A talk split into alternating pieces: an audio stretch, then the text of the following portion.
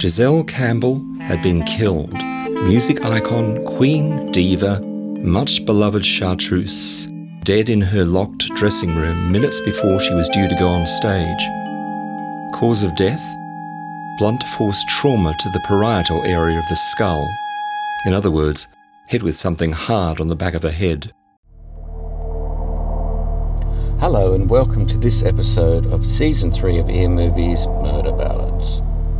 One of the nice things about ear movies is choosing the people I work with. Some you've heard of, and others are personal acquaintances who I know will do a good job. So it was with Michael Bates. He's better known as a teacher and a director. His short film, The Projectionist, has been seen around the world. Not surprisingly, it's pretty good. But I've always loved his voice, and he's done some radio previously. I think you'll like him as the elderly detective on the case of an impossible murder at the Sydney Opera House. I hope you enjoy God Save the Queen. God Save the Queen.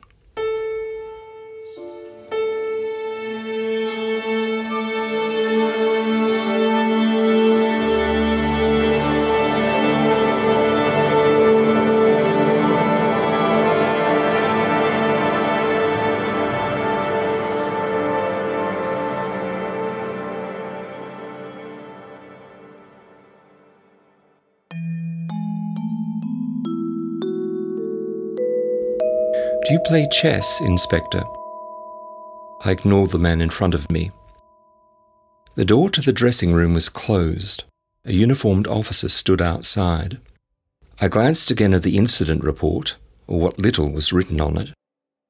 Without being conscious of it, I sighed. I'd applied for a transfer out of homicide six months earlier.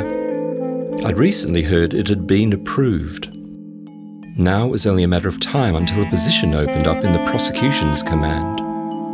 I like the idea of being the police representative in court. For now, though, another murder.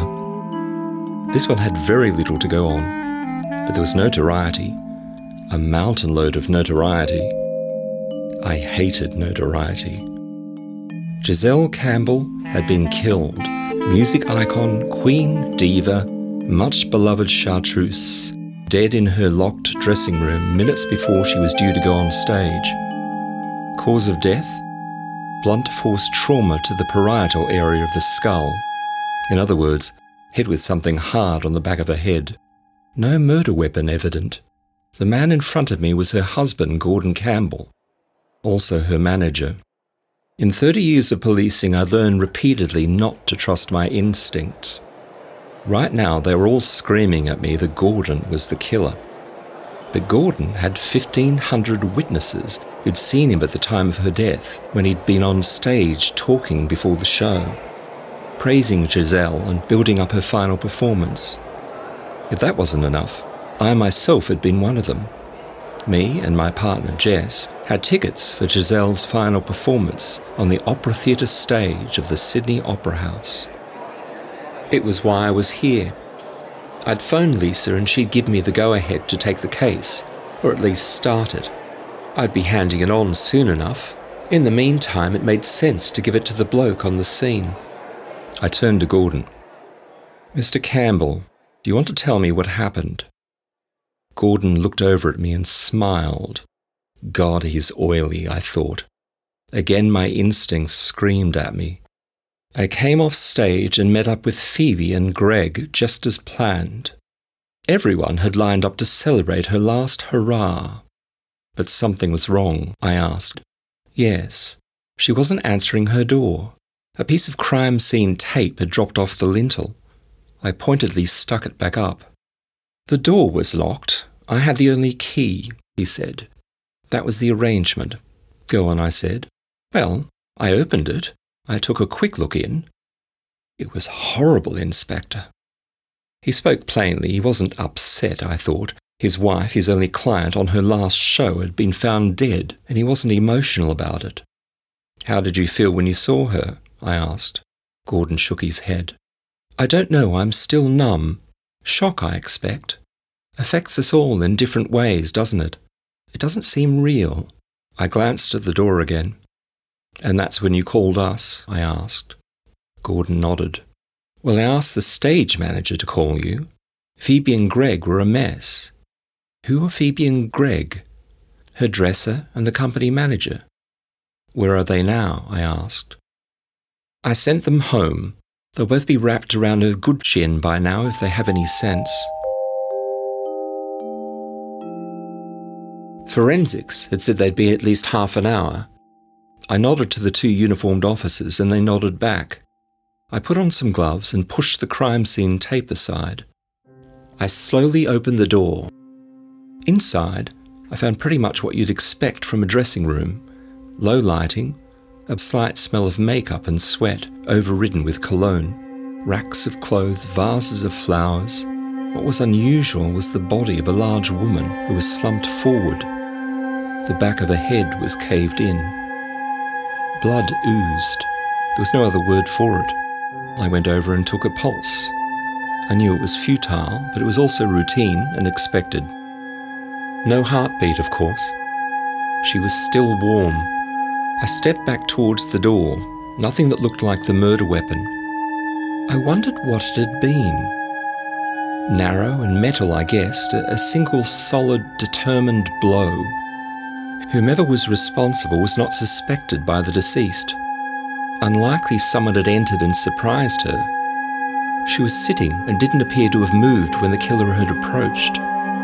She hadn't believed she was in danger. Then she'd be left there while the killer departed, locking the door behind them.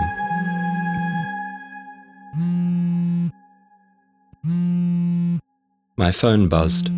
It was Jess.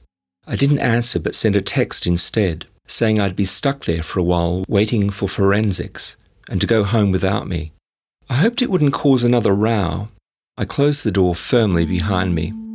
As I did so, I felt a strange chill. My instincts reached for me again, but I shrugged them away.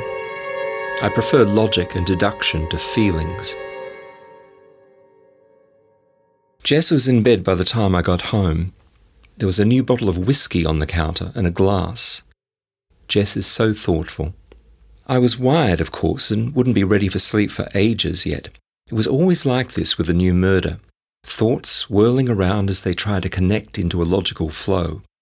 And always at the end, someone standing there with a gun or a knife or a rope or a car or a hand, or as in tonight's case, a blunt instrument. I was looking forward to seeing the forensic pathologist's report. I hoped it would throw more light on what had been used. It had to be long enough to provide good weight and good leverage as it was moved rapidly downward narrow enough that it could cave in Giselle's skull, and small enough it could be concealed, presumably blood soaked, and moved through the interior of the opera house without anyone noticing. It could be put in a bag, of course, but it still had to be reasonably compact. I'd seen a tire iron used once to kneecap someone. It was a similar dimension, about half a metre long, about five centimetres wide, one deep. It'd do the job, no problem. I opened the glass door and went out to the balcony. The night was warm. We lived on the third floor of a small place in Woolloomooloo. We'd bought at the right time. A few more years and my super would give me enough to retire on. The DPP would be a nice staging post on the way. Sure, it wouldn't be as interesting as detective work, but it wouldn't have the politics either. I'd been hauled off too many cases I thought needed more work all in the name of expediency and budget caps. Sometimes I suspected corruption. For now, I was happy to be moving sideways. Jess wanted to work a bit longer too before selling the business. Then we were going to kick back and travel before the inevitable move to the coast. Up or down from Sydney, we hadn't decided yet. Retirement would make things easy. We'd been fighting a bit, not full on blazing rows, but enough arguments to make things unpleasant. A constant mood of reconciliation which I'd grown tired of. I don't think Jess liked it any more than I did, but we'd gotten into a pattern, you see. I was fire and Jess was ice. That could be good sometimes. Jess would rouse me up and I'd be the calming one. We should have been incompatible, but we'd managed for over 20 years. Sometimes, though, and too often lately, bang. It's not a perfect analogy.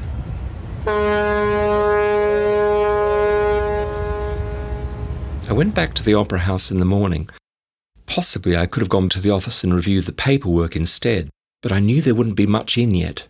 And who doesn't enjoy that walk by Circular Quay and along to Bennelong Point? I got there at 8 and forensics had been on the job all night.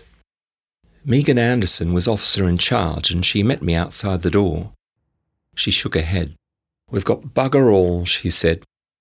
Prints of Giselles, Gordons, Phoebes, and Greg Kennaways. Only the people we expected, no others.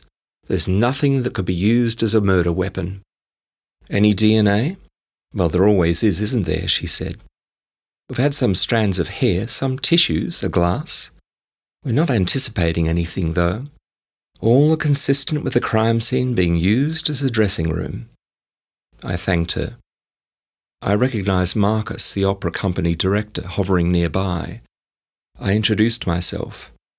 I remember you from last night, he said. How's it going? I can't really comment, I said. It's way too early, but it's an unusual case. If he wasn't standing in front of a full theatre at the time it happened, I'd put my money on bloody Gordon, Marcus said. Horrible, spiteful little man. I suppose I shouldn't say that about someone who's grieving, but there it is, I've said it now. Stupid question, I know, I said, but how far is the stage from here? I'll show you, he said. We walked a short maze to an elevator. This is the OP lift, he said. It comes up on the opposite prompt side of the stage. Have you ever been involved in theatre?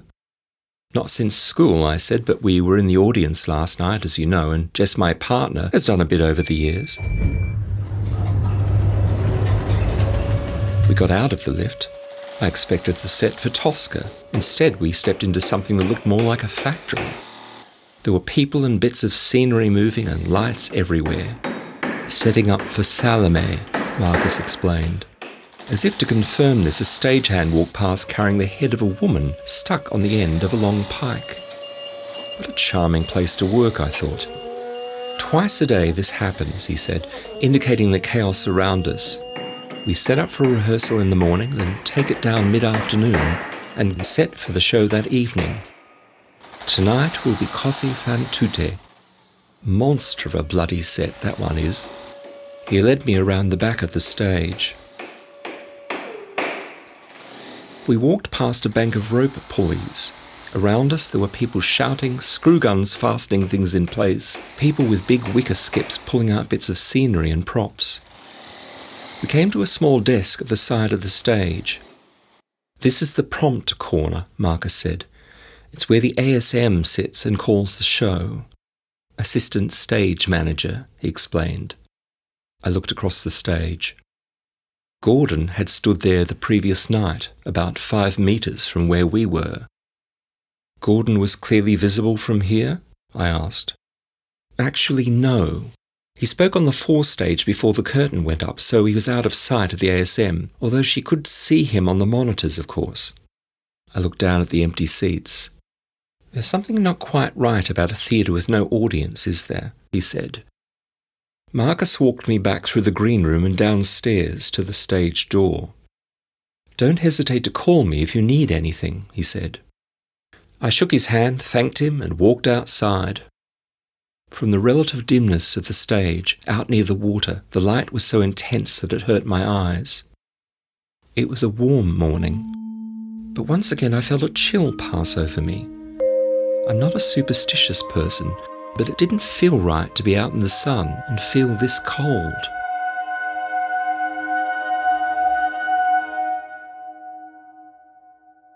My office voicemail had three messages from Phoebe Callahan, Giselle's dresser, and PA. Each one asked to see me, and each one sounded more urgent than the last.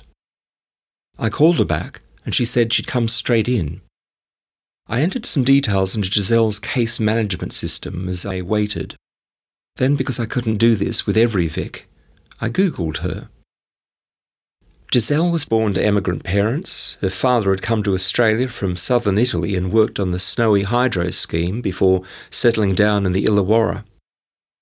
Her mother had actually been married to her father in what was known as a proxy wedding before she'd even arrived here. By all accounts, it was a happy union. Giselle and her three brothers and a sister hadn't thrived academically, but Giselle had a passion for music. By three, she was giving family concerts. She sang in front of a paying audience for the first time when she was six. Her parents found money for lessons. None of the family minded making sacrifices to take her to competitions and performances. She was moving towards pop when she met Sofia Belgrando, the former soprano for the Australian Opera. She had a tiny studio among the trees of the Illawarra escarpment. Under Sophia's guidance, Giselle discovered opera. She won more and more competitions. She began to be talked about by people who knew. That was, until she met Matthew Carter. He dragged her back towards pop music, where she had her only hit, the unforgettable Wiggle Wiggle. She was 17 when it hit the charts, where it stayed at number one for what seemed like forever. She and Matthew were an item. He became her manager. Then the photos came out of her with a black eye. She backed away from both Matthew and pop. She found solace once again in classical music. I suppose she wasn't the first, but she had a tough decision to make, and in the end she chose opera. She left Australia for stints in New York, Milan, and Paris. Her reputation grew, as did the size of her roles. By the time she returned to Australia in her 30s, she was famous. Wiggle Wiggle was all but forgotten. She had a couple of minor hits with some crossovers and guest appearances. That was the late 80s when such things were still possible. She had some roles in a couple of films. She wasn't the greatest actress in the world, but she wasn't the worst either.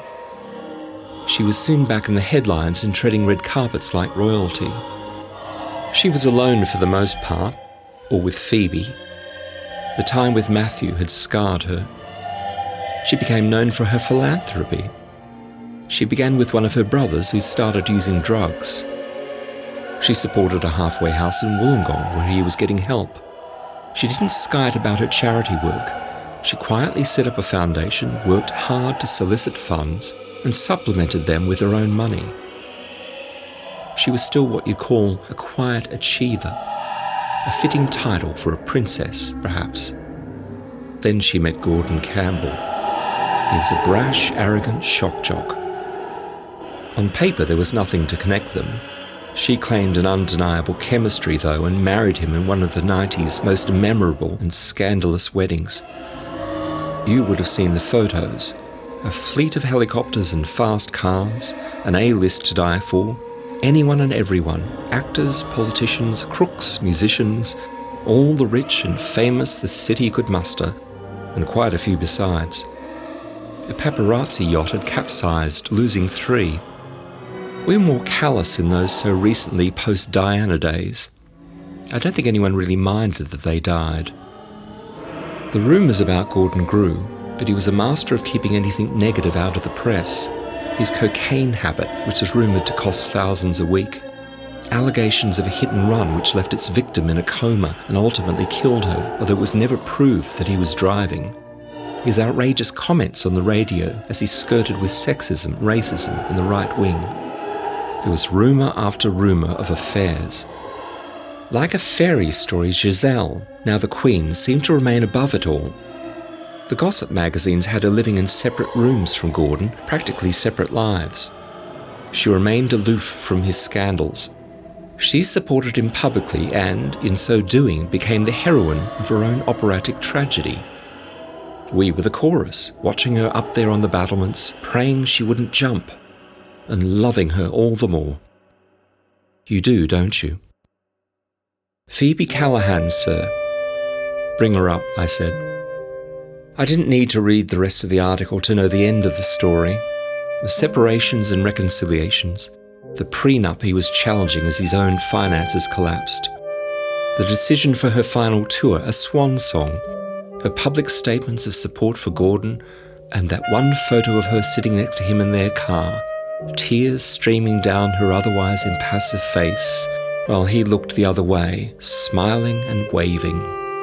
It was the picture that undid all the spin. The truth of the carnage. You could practically draw the strings from his hands, binding her and attempting to control her.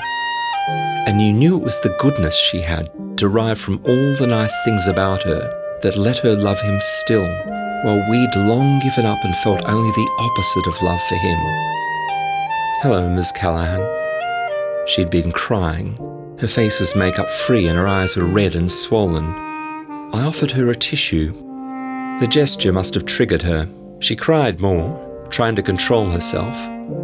The more she tried, the more impossible it became. I closed the door to my office.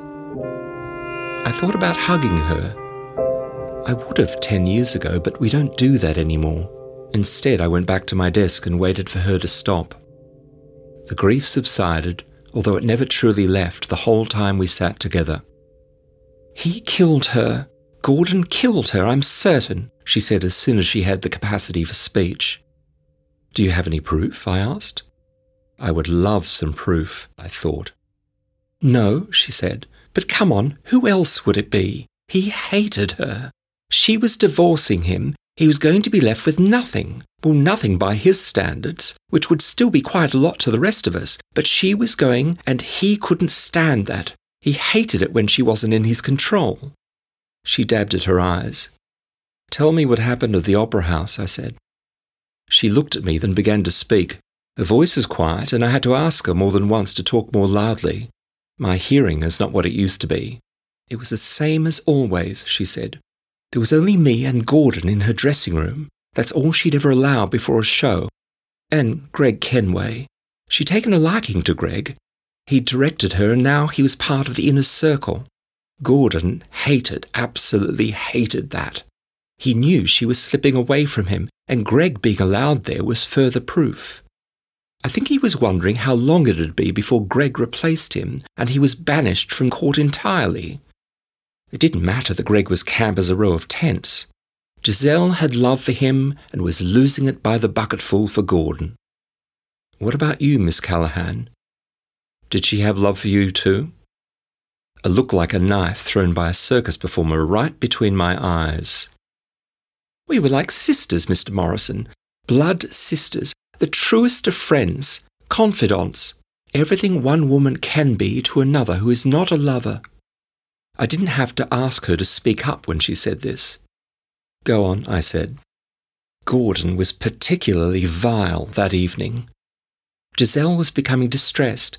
Greg is a gentleman in every sense of the term, but you could see he was building up with every put down and hurtful remark Gordon threw at Giselle. It was so unnecessary. I've known Giselle forever, for, from other lives probably, and she loved Gordon. All Gordon had to do was be nice. That was it. Be nice, and she'd have stayed with him. But he couldn't do it. He had to carp and criticize, to take her money, to be, well, to, to be Gordon. He was running her trust down, both of them actually, how much she believed in him, and the charitable foundation she has. He knew the curtain was falling on their relationship, and he hated that. He hated that more than I've seen anyone hate anything. And I've worked in theatre all my life, so I've seen my share of hatred, let me tell you. What happened next? I asked. Giselle had a pre show routine. We all knew how it went. She had one small ouzo, then she had to be alone in order to prepare mentally. She had to be undisturbed. She said she had to feel that physically as well as mentally, which is why she wanted the door closed. Everyone in the company knew about it, so we left, locking her in behind us. Who had the key? Normally it was Greg. Last night Gordon made a big fuss about it, and in the end Greg practically threw the key at him. Can you think of anyone besides Gordon who'd want her dead? Nuh-uh. No one, she said. She was loved by all. You know that. She was an angel on earth. There was only one person who would do that to her. I was in the audience, as you know, I said. I saw him on stage right at the time Giselle was locked in her dressing room. Phoebe nodded. So what happened next? Gordon did his little tribute speech, part saccharine and part claims of emotions he doesn't have and affection he's not capable of. You heard it. What did you think? Not for me to judge, I said, but yes, it sounded like insincere flattery to me. To the whole world, she said. I thought she was going to cry again, but she brought her tears under control. We met again outside her door at the 15. That's when the stage manager calls 15 minutes before the start of the show, she explained. This was her final performance, so we had yet more flowers. The chorus had formed an honour guard to the lift. It was everyone, actually, the stage crew, just about anyone who worked in the opera house, I'd say, probably more. Greg had us all lined up. He and I were at the head of the queue. We expected her to emerge to walk between us. It was going to be quite special. Instead, that preening, twitching lowlife who was a husband pushed into the line about halfway along its length. He sniggered, there's no other word for it, as he walked towards the dressing room, like all the adulation was for him. I like to think we were all glaring at him. I doubt he noticed. Then, then he reached the door. It was like he was making a show of finding the key. He fumbled around in his pockets for it. We were expecting her to walk out, her preparation for the role complete. A tragic heroine inside and out, shining in a blaze of unadulterated glory. She collapsed. This time her sobs were uncontrollable. The grief was tangible. Eventually I rose from my desk and walked to her. Despite the rules, I pulled her up and put my arms around her. She fell onto my shoulders, huge, racking, heaving sobs. I don't know if I've ever seen sadness like it. I felt her tears soaking through my shirt. Then she drew back. I think she was drawing strength from the power of her relationship with Giselle. She wanted to honour her by reaching the end of the story. Gordon opened the door with a flourish. It was a performance, Inspector. I've seen enough performances in my life to recognize one when I saw it. He knew what we were going to find. He alone of the hundreds of us knew she was dead, slumped in a chair with a hole in the back of her beautiful, wonderful, magical, irreplaceable head. She fell back onto me, exhausted. I think she was too frightened to cry now. I think she was scared that if she started crying again, she would never be able to stop. Hannah smiled when she saw me. I smiled back as she led me into the morgue. I gave her the flowers. Steal them from a grave, she joked. We laughed. Busy morning? I asked.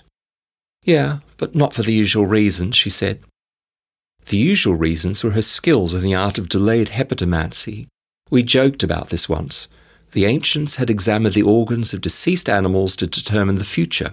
Hannah and her friends did it to explore the past. I'm guessing you've had a few phone calls, I said. She nodded and pointed.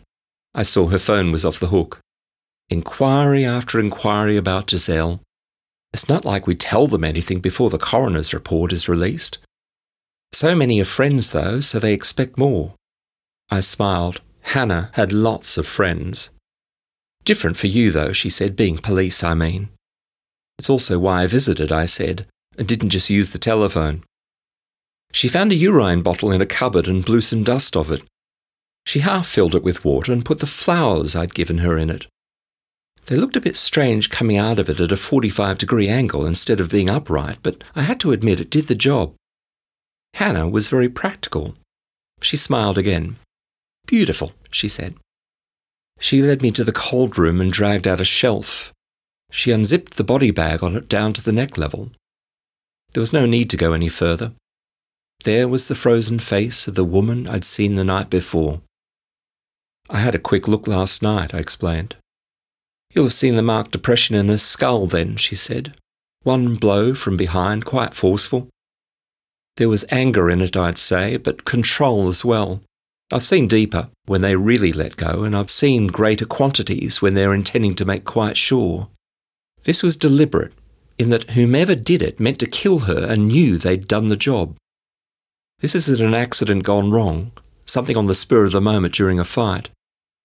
You think Giselle felt it? I asked. Who knows? Hannah said, zipping the bag back up. Death was instantaneous, if that's what you're asking. I wonder if she knew the killer was there, I said. If so, it had to be someone she trusted. No sign of movement, fear, or struggle. That's what I thought, I said. We were back out in the work area. She nodded towards the empty table behind the glass in another room. Autopsy's scheduled for 11. Not expecting to find anything new, but I'll give you a call if I do.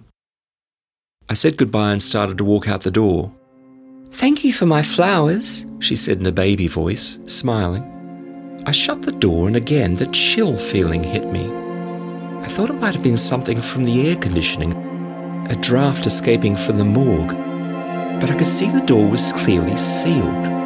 It was quiet, but then I heard the faintest of sounds a woman wailing or singing a long way off. Very strange.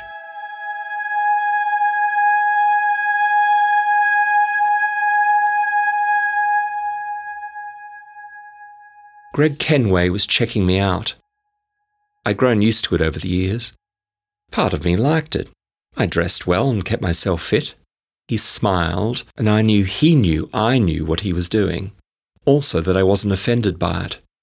I needed to shut it down before it went any further, though. Thanks for agreeing to meet, I said. I sipped the tea he'd given me.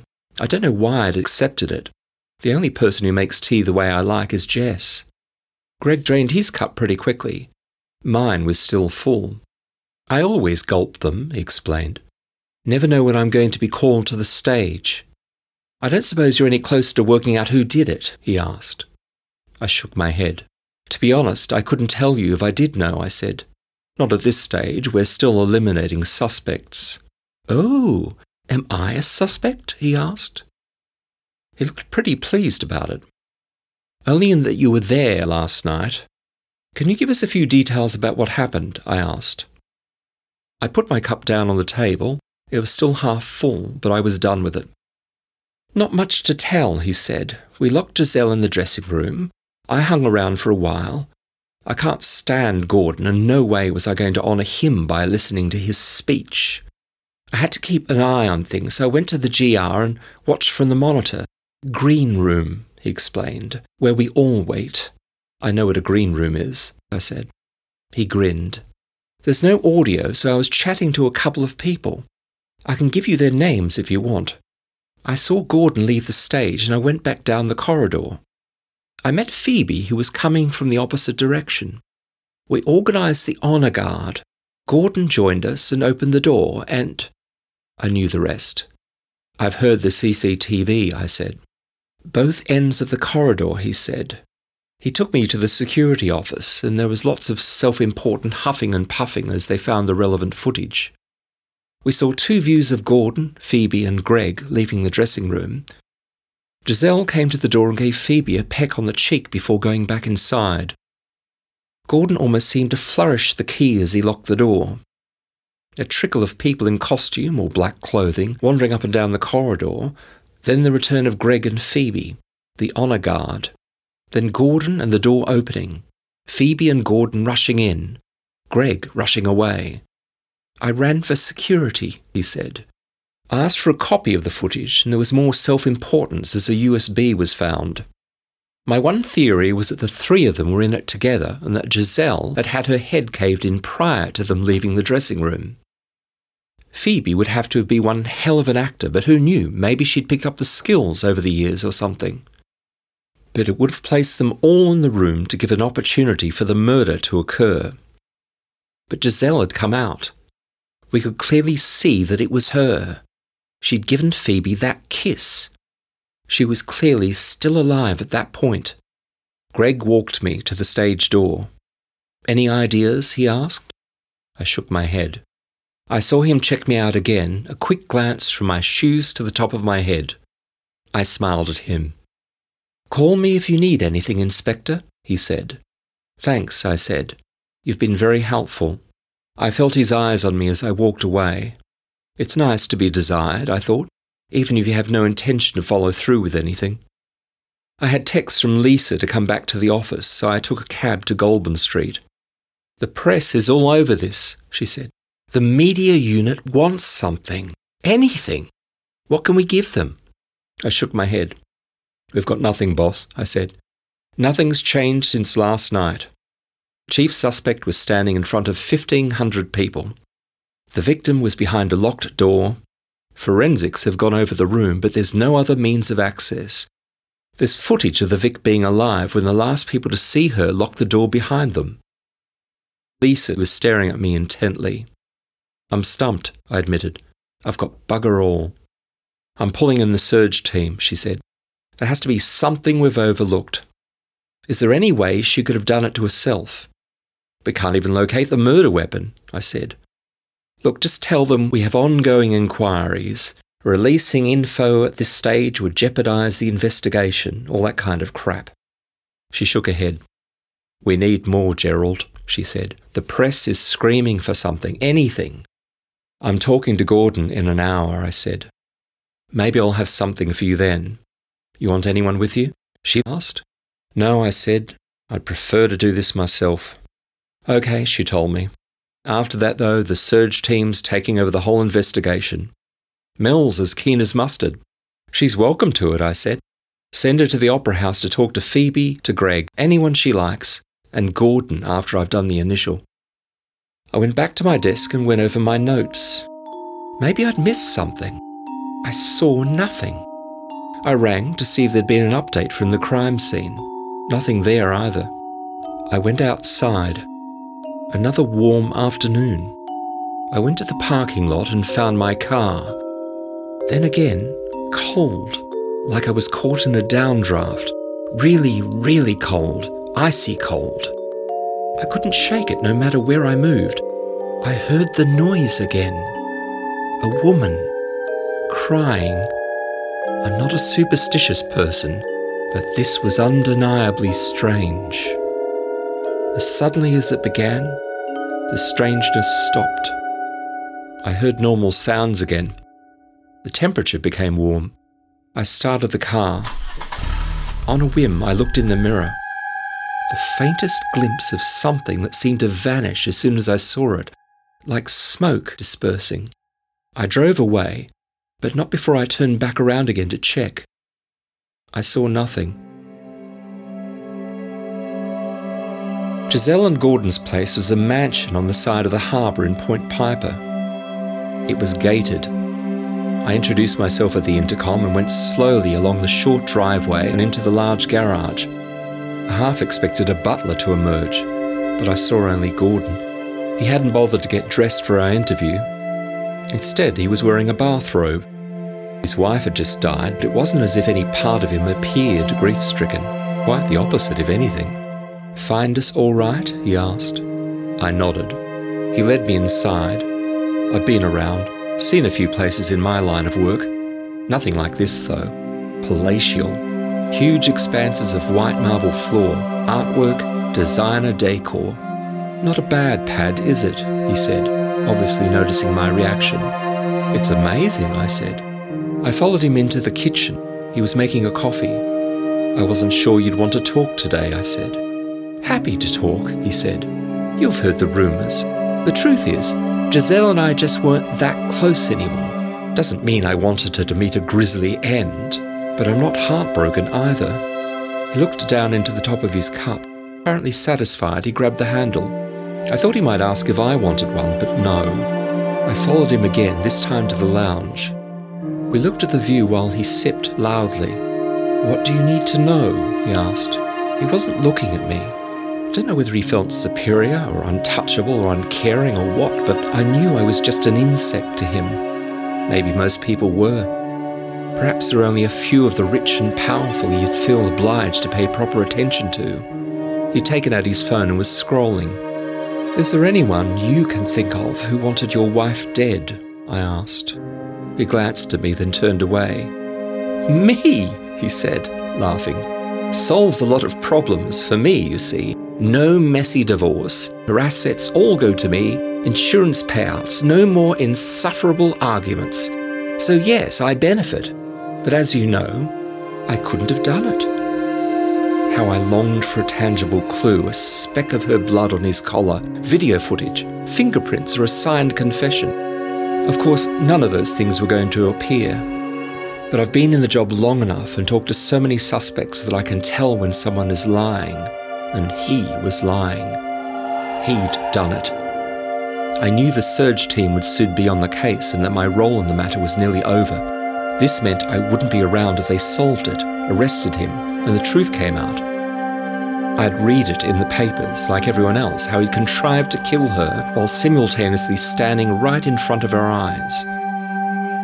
That was if they worked it out. Somehow, I knew that was never going to happen. Anyone else with a motive? I asked, needing to continue the conversation. No, he said. As you know, she was universally loved. Adored, you'd say. It feels very strange to be in this position. Me, the person who is in the closest proximity, is also the one who grieves least. You've spoken to Phoebe, I imagine, he asked. I have, I said. Veritable bundle of blame and misery right now, I'm guessing, he said. She wanted to come up and collect some of G's things. I said no, of course. Last thing I want is her accusations. He slurped his coffee loudly. He suddenly looked up. Oh, did you want a cup? he asked. I didn't reply. I don't know if there's much more I can help you with, he said. I went through the usual routine, a list of questions about her movements, her contacts, just general background, really. I knew I was staring at her killer. I knew as well that he was going to get away with it. He leaned forward and picked up a chess piece from the table in front of him. A black knight. You don't play, do you? he asked. No, I said. Marvellous game. He tapped the side of his head with the piece. All up here, you see. If your plan is good enough, you'll always win, and doubly so against those who don't have a plan at all, of course, he said. His phone rang. Without hesitating, he took the call. Hey, baby. Missing me? How's LA? It wasn't a platonic relationship. He glanced at me, then stood and walked onto the balcony, chatting away to his lover. I've seen my share of low life, that's for sure but I don't think I had ever seen a more detestable example. I could see him through the glass. He was smiling happily. His gestures were grand, as if his new partner was there beside him, and at one point as if he was actually stroking her. Was she a suspect, I wondered? Not if she was in the US. And I remembered the CCTV vision again. No one had entered the dressing room. I gazed around the room, my eyes stopped on a stunning portrait of Giselle. I went over and looked at it closely. She was beautiful. Beautiful. Then I felt it again. The cold, the chill, stronger than I'd yet felt it. I looked up in case I'd wandered into the downdraft of the aircon. Nothing. Her voice, then. Giselle's voice. A lamentation that started as a song, part opera, part a glimpse of heaven, but one with a revelation of pain. Built to a more intense note, a scream. I saw her then. I swear I saw her face moving in the image in front of me tears in her eyes, pleading with me silently, begging me, and then, not silent, three words Gordon killed me. She dissolved like smoke, her words somehow hanging in the air longer than the vision of her. And then, nothing. Quiet again. Warm. Still. I went and sat down as Gordon slid back the balcony door and re entered. Anything else you need? he asked. I shook my head. You all right? You look pale. I'm fine, I told him. Well, I'm busy, he said. Got to get the lawyers onto selling this dump. Moving to California, he explained. See yourself out. He went back to the coffee machine. I made my way to the garage. My humble Mazda was parked next to his Bentley. Then I saw something. A tire iron perched on a shelf. The tire iron I knew. The one Gordon had somehow used to kill Giselle. There was a cloth just next to it, and I used this to take hold of it. I went back inside. He still had his back to me. I wondered if there was room for one more piece on his chessboard, one that represented judge, jury, and executioner. That was it, really. I went back home and found solace with Jess. I did a few years as a police prosecutor, then, once Jess sold the business, we scarpered for Port Macquarie. Fifteen years later, we're still here. Retirement bliss. We don't fight anymore. Sometimes I think back to that last case. I never worked out how Gordon had done it, how he'd managed to kill her while seemingly appearing on stage at the same time. He's dead now, too, of course, so most likely no one will ever know. I haven't seen any other ghosts either, if that's what it was. Perhaps I just went mad for a little while. A transient insanity just long enough to believe the vision in front of me was real, that it was begging for help, asking for justice when no justice would be possible for a man who was just too clever. I've never killed anyone else before or since. I've just walked up behind him. Is this what you used? I asked. He looked around. I could see he wasn't upset by my accusation. Even if it was, there's nothing to link it to Giselle's death, he said. Everyone saw me on that stage, Inspector. He wasn't bothered by my question, didn't care a jot. He wasn't even smirking. He left the tire iron out to taunt me, I realised, to stake his claim on superiority, to show his dick was bigger than mine, or whatever counted as disdain in his world. He didn't say anything else. Instead, he just turned back to his damn coffee machine. Without a thought, I brought the tire iron down on the back of his head as hard as I could. He collapsed. I didn't bother to feel for a pulse. I knew he was dead. I left the tire iron there, buried in his brain. I took the cloth I'd wrapped around it, though. I went back to the garage and got in my car I drove slowly back to the office, wondering if I'd get away with it. On the way, I let the cloth drop out the window. Gordon wasn't discovered for a couple of days. The papers loved it. The headlines screamed. The main suspect had been killed as mysteriously as the victim. Theories abounded.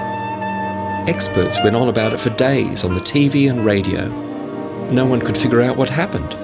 The internet was a frenzy of conspiracy theories. A couple of books were written, half a dozen podcasts. There was talk of a movie that was never made because no one could figure out what happened. I was never a suspect in any of them. After all, my fingerprints and DNA were meant to be at the house.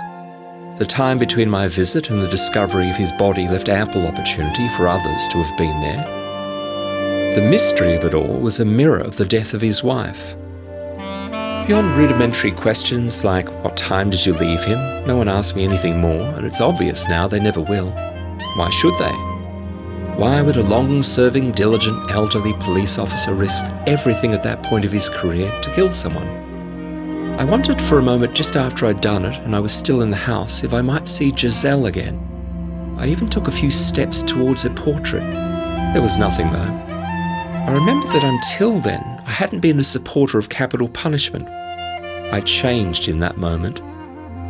I've reverted back, of course, so that once again I'm not a fan of it. But I had to admit, dealing with that level of callousness after a lifetime of callousness, I was a willing executioner in that one moment. The thing about blunt force trauma is you'll always win. And doubly so for those who don't hear you coming up behind them. In many ways, it was the perfect crime.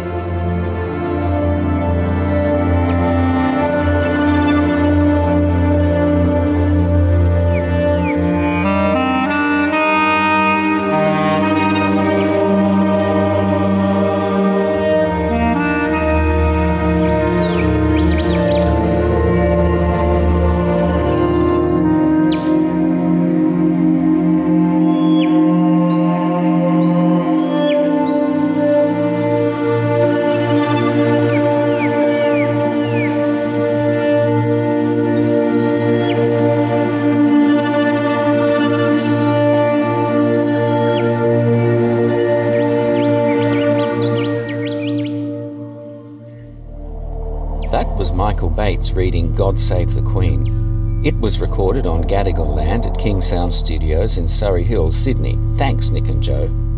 Trevor Brown did the music. By did, I mean composed and performed it. Incredible. I should point out that I added the Wiggle Wiggle pop song excerpt as a sound effect. It's something from my own archive. Hey, I've been told it's really important to build subscribers, so can you please like the show and follow it on whatever platform you're using to listen to it? It'll make a big difference. Ear Movies are written and produced by me, Simon Luckhurst. Thanks for listening.